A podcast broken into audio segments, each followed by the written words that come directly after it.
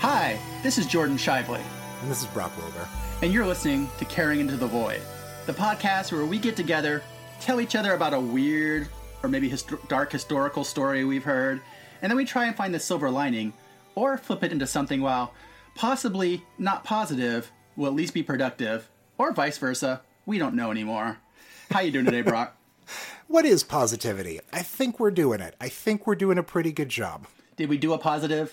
I, I yeah, yeah, I think we're you and I are both keeping our heads above water, and we're gonna keep spreading that to people. And uh, I uh, I stopped black pilling myself a couple weeks ago, so really getting through. That's always good, you know, when you don't black pill yourself. I th- I think that's something that I thought about a lot when we were on our hiatus. Was I, I was reading pieces about uh, positivity and how like there is such a thing as toxic positivity, which is telling people like everything's gonna be fine and we're all gonna get through things. And I was like, I'm glad that we don't do that. You can tell people like you know you you you can do this and I believe in you and you know give it your best shot. And I think that that's what we do. And we never tell anyone like everything's actually fine and you're wrong. Our version is more like, you know, that mouthful of blood and broken teeth? Spit that in their face. Or is is our positivity just revenge? We might just be a revenge No. podcast. Oh no. No. I didn't notice until episode 32ish. In the show notes, it's always about like shackles and bandsaws, man. Like, I can't believe you didn't notice that. uh I I am not smart. It's it takes me some time sometimes. Wow. Oh no. Yeah, that, that Amazon wish list is, should have been a key, a key tip off. Oh no. Packing tape, plastic sheeting. All right. What's your story for on. So, my story today has a trigger warning about animal mistreatment, just in case that is something that really triggers you. It's not doesn't go into great detail, but it does have animals and people are not nice to them. So, this story is called The Red Ghost of Arizona. It's one of those classics of the Old West Southwestern tall tales. And whatever version of the story you might have heard, most historians agree that it started one night in the spring of 1883. There was a cabin in the desert where two women and their family lived on their homestead. The other members of the family had left to run errands, and they were alone with their children. One of the women finally decided she needed to get water, despite them both being reticent to go outside at night. This was a time when they were feeling the repercussions of white people attempting to steal the rightful land of the First Nations. But she went outside anyway, and what she was gone for so long that they were the woman started to worry about her. But then she heard a huge commotion and screaming and moaning and thrashing outside. And when she looked out the window, she saw something enormous in red, ridden by the devil. I mean, yeah, goes right by, and she was so terrifying. She didn't even go out to check on the lady. She has locked the doors and hid with the children. How do you know when something's written by the devil? Do you just feel it? Ridden, Oh, ridden. Okay. yeah, ridden like the devil was riding it like like a horse. Gotcha. I thought she saw was- some unpleasant huge- handwriting and was like, "Oh, no, oh, that's no. written by she the saw devil." A huge red beast go by, being ridden by the devil, Gotcha. And she and, and this so scared her that she's like, "Fuck that lady! I'm gonna hide in here with the kids." Um, fuck, fuck my sister-in-law. You know, I'll, t- I'll explain it somehow. When the other family members finally returned, they went out to look for the woman. They're like, "You didn't go fucking look for her," and they found her. They, they found her dead, horribly battered and broken, almost beyond recognition, as if she had been trampled by some enormous beast. And all around her body were hoof prints, much larger than any horse, in tufts of red hair. So, with the accounts of the devil mounted red beast from the remaining woman and the obvious mysterious death, they quickly put two and two together. And while officially the woman's death was classified as death in some manner unknown, it rapidly became attributed to the red ghost. And I that was just the be- absolutely want to be written up as uh, the death unknown. In some manner death in some manner unknown. It sounds like a great book title for you. I think you should run with that.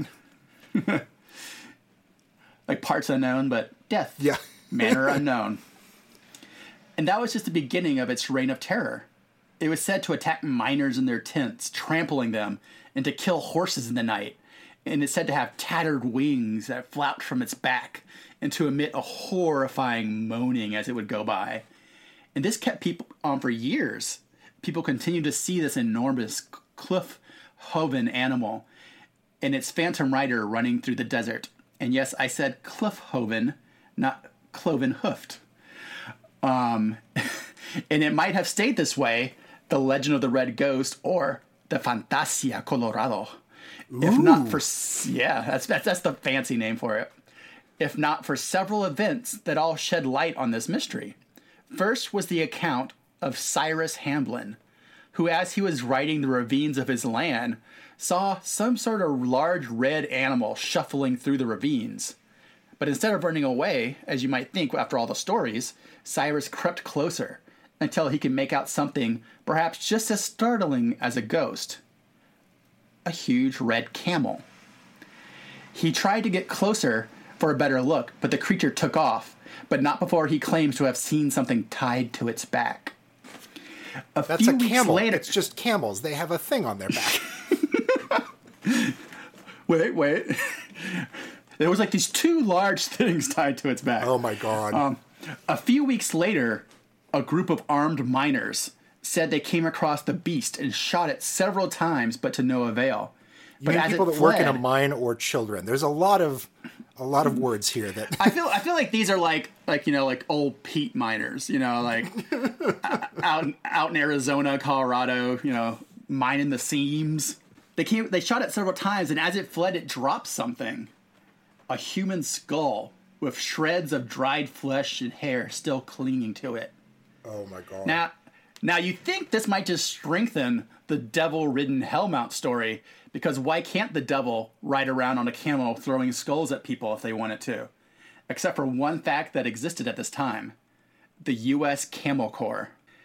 So, at one point the army thought it had been a great idea to start a camel corps for their desert troops. You know, good idea, right? They're they on paper they're animals they're better than horses in the desert right but the army had not factored in operator error and stupidity camels weren't docile like mules and horses they were used to in fact they were aggressive and temperamental if they were mistreated and the army was not able to get their cavalry properly trained in a way that worked so the whole project flopped and was disbanded in 1863 the camels were sold off to miners killed or just released into the desert where they, of course, didn't die. They're camels. Which brings us back to this seemingly impossible sighting of a huge camel that dropped a skull.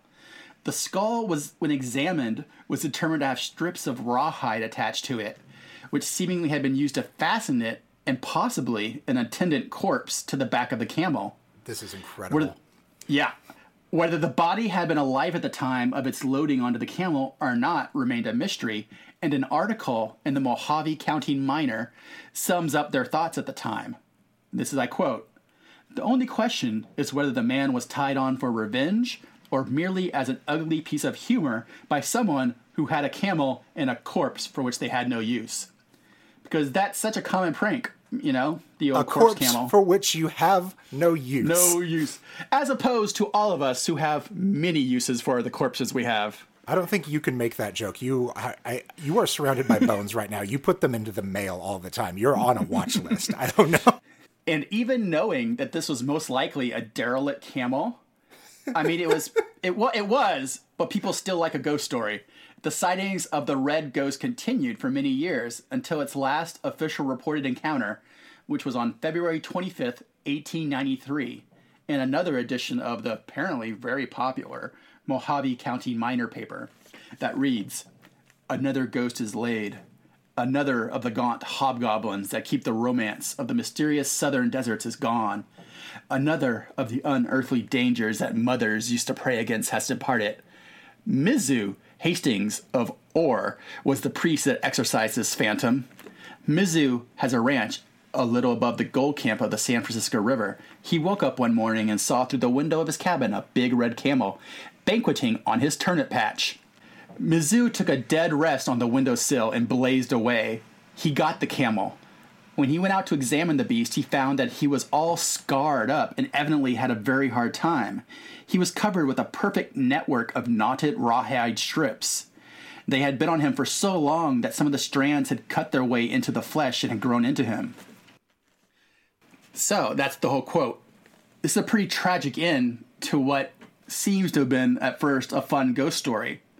I guess in this case, the real evil really was man all along and the specter just a poor camel that was driven vicious by abuse and neglect, or perhaps an amalgam of all the forsaken drom- dromedaries of that desert, together taking their revenge on the ones who had so callously abandoned them.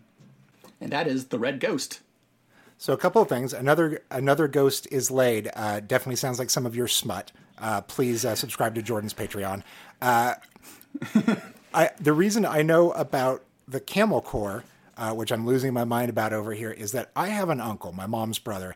Uh, he is just dead faced. He he does not think anything is good or funny. He has never enjoyed anything in his life. There is one thing that he enjoys, and it is a 1976 slapstick comedy called Hawmps, not Humps, Hawmps, uh, which tells the story of the Camel Corps, and it's mostly just like dudes getting kicked by camels. And whenever he watches it, he like choke laughs through the entire thing. It is not a fun or good movie, but I remember growing up with this, and so when you were like getting into the camel, I was like, no, this this can't be like a really tragic version of that dumb dumb movie I watched, and it is wonderful. Yep. And just running around with a corpse on its back. You you want to hope that like the the guy on the back definitely like was shot by somebody and not was put there as a prank. Like, or what you actually hope is somehow the camel put him there. it was running and was running around like, "Hey, fuckers, this is your warning. We no more of this shit. Look, look what I got on my back. This is what happens." that that I mean, that's that that's the, that's the dream. What's your to run around with, with, with the corpse of your enemy on your back? Um, so the caring into the void moment for this is you may have started out bound to the dead, stinking corpse of your past, but it will not always be so. You are passing over the barren earth of your mistakes, or the mistakes of others, your legs and possibly long as they eat up the miles, towards a day where that corpse has become so light that it just falls away, and you will bellow your victory into the night and even as the moon silvers your cross tracks of scars that mark the days and years it took you to get here, you will know that you outlasted that which would have made you a beast of burden. You are free, and in fact, always have been. Aw, I like that. so, what you got? I'm just stuck on yours. That was fantastic. That's one of my all time favorites. If you have a ghost donkey, this is going to be really awkward. Oh my god. Uh, okay, so mine also uh, involves some trigger warnings for animal abuse uh, and uh, other forms of abuse. Uh, this one is one that I uh, set down more than a year ago and was like, I'm going to do this one because I found it so fascinating. It's a little outside of our normal realm and it is a bit long for the podcast, so I'm just going to blast through it. Um, this is the story of an escape artist this story was written up in like the New York Times and other places. It was a national manhunt, uh, but the Riverfront Times of St. Louis wrote it up because it's a Missouri story. And uh, the way it was written, uh, which I've I've mostly just borrowed paragraphs from it, uh, you can tell that it is a journalist that is trying to do journalism, but is also like, I cannot believe each sentence that I am writing. So the wording of it helps make it, and and the length of it is also sort of the point. Uh, so here we go. Uh, Travis Lee Davis, the 30 year old squirrel poacher from rural Missouri, was still on the run this morning after escaping a jail from Sedalia last weekend and later stealing a police car 350 miles south in Oklahoma. The wiry 150 pounder with the Eye of Providence tattooed on his throat is the subject of a multi state manhunt. Authorities say he is dangerous and tough to hold. Now, I am Skyping you a, uh, a picture of him because I, I oh. need you to see. Yeah, because I also was immediately like, fucking badass Eye of Providence. Oh, that's not a very good tattoo. It's it's not. It is truly yeah, the entirety of his it's, neck. It's, yep, and it's also not very well done. I was thinking right. like bad, badass wizard tattoo, like an eye, maybe some occult symbols, but no, this is a meth dealer with an eye on his neck. Absolutely. So, Uh, Davis has a long history of running, fighting, and sometimes escaping the police. In 2012, a Missouri Department of Conservation agent described tracking him around Morgan County in a wildlife poaching investigation. In a freezer that belonged to the family of Davis's girlfriend, investigators found deer meat, a raccoon, and seven squirrels, according to court records. When they came for Davis, he had to, they had to chase him through the woods before taking him into custody. In 2015, Sedalia cops checking warrants spotted Davis in a house. As soon as he saw them, he shouted, These guys don't know me! And he ran upstairs, police say. He smashed out an upstairs window and started climbing down the wall before he spotted another officer and crawled back inside. One of the cops fell through a floor on, on the porch as they hunted inside the house. Davis busted through another spot in the floor, and eventually they found him hiding under a bed. He has not slowed da- he has not slowed down in recent years, according to court records. In February alone, he scrambled away from Sedalia cops on two separate occasions. Authorities say officers tried to serve a warrant for parole violations, managed to catch him on February 1st, but he seemed to be suffering an overdose. They sent him to the hospital. Before they could rearrest him, he had taken off. They tried again on February 7th after receiving a tip about his location. By the time the officers arrived, he had already driven away in a black minivan with Georgia plates. Officers spotted him shortly after and chased him with their lights and sirens going. Davis sped away, crashed, and ran, police say. He then kidnapped his girlfriend and threatened to shoot a baby. Police found him again and reportedly deployed the entire charge of a taser into his body, but it had no effect. They wrestled him to the ground, back to jail. Jailers, jailers in Sedalia first noticed Davis missing from cell 2G3 during routine checks on Sunday afternoon. Authorities say surveillance footage and inmate witnesses revealed that he had climbed into the ceiling on Saturday night, scurried across the rafters, and slipped through a hole in a concrete wall, according to a probable cause statement. He is then believed to have climbed into a maintenance closet leading to an exterior door. From there, investigators think he skipped out onto the street and ran. His travels in the days that followed are hazy, but he surfaced early Wednesday morning in Choctaw Travel Plaza, a combination gas station and casino run by the American Indian tribe in the small town of Heavener, Oklahoma. Heavener cops and tribal police responded after a woman told casino employees Davis had kidnapped her. She claimed she had slipped away after he fell asleep in the car. After a brief struggle, officers were able to cuff the elusive escapee and put him into the caged back seat of a Heavener police car. But as officers interviewed the woman, Davis somehow managed to work his hands from behind his back to the front, force open a small panel in the back seat cage, and wriggle through an opening of less than two feet into the front seat. Quote, he's a skinny little dude, so he just crawled through the portion of the cage and was able to get in the front, end quote, says Seal, the county sheriff, whose department also responded.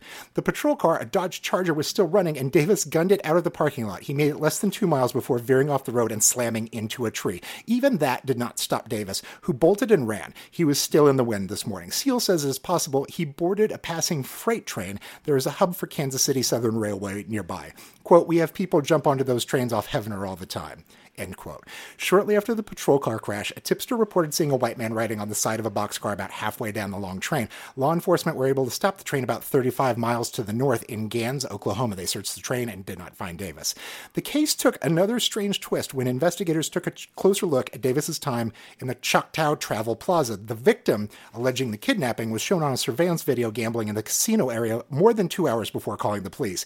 Seal identified the woman as Hurst, the girlfriend Davis is accused of holding hostage before his arrest a month earlier. Seal now believes Hurst was a kidna- was not a kidnapping victim, but an accomplice in the escapee's flight from Missouri. This story was filed on March 18th, 2019. On March 19th, Travis Lee Davis was discovered hiding in a family's garage. He was arrested after putting up, quote, some resistance, end quote. While the manhunt of that day was on, police got a tip of someone who looked like Davis. It was not Davis. Police shot and killed this stranger during their attempted arrest. So Davis's final escape act was dodging a bullet meant for him. He is currently in jail. So the caring into the void is this. Nothing can hold you. You are not meant for this prison. When you feel the wa- when you feel the walls, trick the walls. When you see the bars, remake yourself and slither through them in your new form. When you are supposed to travel in one direction, steal the conveyance and crash it into a tree. When they tell you to stay, prove your commitment to hijacking the impossible. Keep going, even when it seems farcical. No one can dictate the length of your story, and no force can contain your spirit.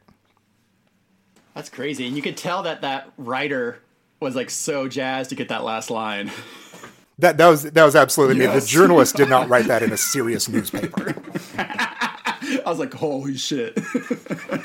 Can you imagine if the AP wrote stories like this?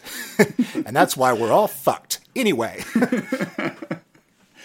uh, that those kind of stories make me th- immediately made me think that there's some kind of like urban occultness that exists. You know, like that this guy is actually doing something, some kind of something that makes him be able to do these things. that that guy wished on a monkey's paw or has some sort of voodoo Something, thing. Yeah, you know, absolutely. no human should be able to do it that many times. Like he has like a crossroads demon pact or something going on. Yeah. Do you have a self care? Uh, I, I think my self care was that. Uh, so I bought the new Doom game, uh, Doom Eternal that came out, brand new Doom game. Excited to play it. My, Uh, and when I got it, Doom. D- yeah. Uh, what else are we gonna do, bud? Uh, but when it came out, uh, it- the the special edition came with a copy of Doom 64, which is the Nintendo 64 version of Doom. Uh, and I'd always just thought like, oh, it came out like three years after Doom. Like they basically figured out how to run it on a Nintendo 64. That's what it is. No, uh, it is basically the, the game Doom from '93 that I've played thousands of times in my life taking all the elements of that and it's a completely different game with wild ideas and puzzles and, and completely different things and it it it inspired this set of joy in me that must be what, most people feel with like a Mario Maker, where it's like this is a very familiar thing, and I, I like I don't need to play Mario three anymore.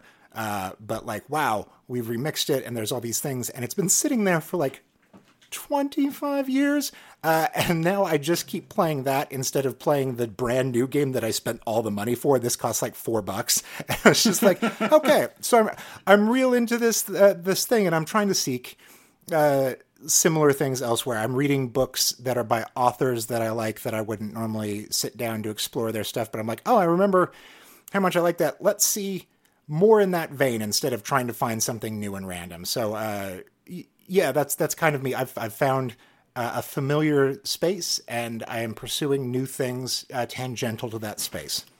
For me, I think it's been like with all this time where people are kind of like really focusing on like it's a good thing about like checking in on people but i think you need to like we need to make sure we know ourselves and if you're feeling pressured by that need to always be checking in on people take a day off from it you know from that responsibility of those people's wellness Sometimes it's hard to ask people to reevaluate their entire life. Like it's Yeah. it, it asks more of them than it gives them. Yeah, and like yeah, it, I'm not saying don't care for people, but also care for yourself in a way that like steal a little bit of norm- normalcy because constantly checking in on people is not a normal thing in our lives anymore. So you're doing this foreign alien thing, which is a stress in itself. You know, you probably have a list. I, I have a list of people that I, I text every couple days. You know, you're still alive? You know, and that is a stressful thing to do. You know, so just take a day where you Because if you don't get an answer, that's bad. yeah. Take a day where you eat pizza and play video games and just think about yourself and having fun. Make yourself a priority. Uh, my my sharing into the void for this uh, today is uh, the works of Grady Hendrix. Uh, got his new book, The Southern uh, Book Club's Guide to Slaying Vampires. I, I have never read Grady's work before, but people keep gifting me various books of his. So it's one of those things like, okay, I, I know the brand. I should just get on board and uh, very well worth it. The title sounds good. Yeah. My um, signal boost is there is a Navajo and Hopi families COVID 19 relief fund on GoFundMe. And it says in their first entering paragraph the Navajo Nation and the Hopi Reservation are extreme food deserts with only 13 grocery stores on Navajo to serve some 880,000 people and only three small grocery marts on Hopi to serve 3,000 people. These communities also have high numbers of elderly, diabetic, asthmatic, and cancer afflicted high risk individuals. So this is a relief fund that's set up to like this whole stay at home thing doesn't really work when you when you don't have anything close that will deliver to you or an easy way to get food because these places are going to be crowded no matter what. So this is a, a fund to help all around relief for the Navajo and Hopi families. Um, the, the link will be in the show notes, but also you can just search Navajo and Hopi Families COVID 19 Relief Fund on the GoFundMe website or look in our show notes for a link. It's been good. I like this episode. Good episode. Yeah. Yeah, it was crazy. Like I I definitely think that dude was like a a meth wizard or something. Oh, he's absolutely on meth. Yes, and possibly a and wizard. occult. Yeah, occult meth. and and a shitty person in in general. Oh yeah, like not, At not fir- a hero, first I- but no, uh, yeah. just at uh, first I was like, oh, this is gonna be like a crazy escape guy. I'm like, oh, this is a piece of shit. Okay, Nah, Oh, yeah, this yeah. is some shitty stuff's happening now. That's why it sat on the shelf for a year. Was like, should I tell the story of somebody that absolutely sucks ass? And you, it's a it's an odd enough thing that it fits. yeah. So I guess we'll sign off here until next week. Um, where can we find you on the internet and what you're doing right now? uh, I'm at Brock Wilbur on all social media sites. Uh, I have a book out from Boss Fight Books called Postal. Uh, you can order that online. I would appreciate if you let me know if you enjoy it. That's nice. Jordan, where can people find you? Um, you can find me on jordanshiveley.com, which has links to my Patreon where I write smut and send out weird, creepy letters to you. Um, I also am on Twitter at, at hottest singles, where I write more weird stuff. And I sell t shirts online at voidmerch.net. It would be more fascinating if you were like, and also there's this account where I'm just like a total goddamn normie. Like there's absolutely nothing I have that one, but no one knows about you. it. it's like a it's like a ghost town account. All right. Well, I guess we'll see each other next week or whenever we record again because we can't promise weekly because we don't want to. Um, so remember, until then, keep your hearts dark and true, and your teeth sharp and many. Thanks. Thank you so much. Bye. Bye.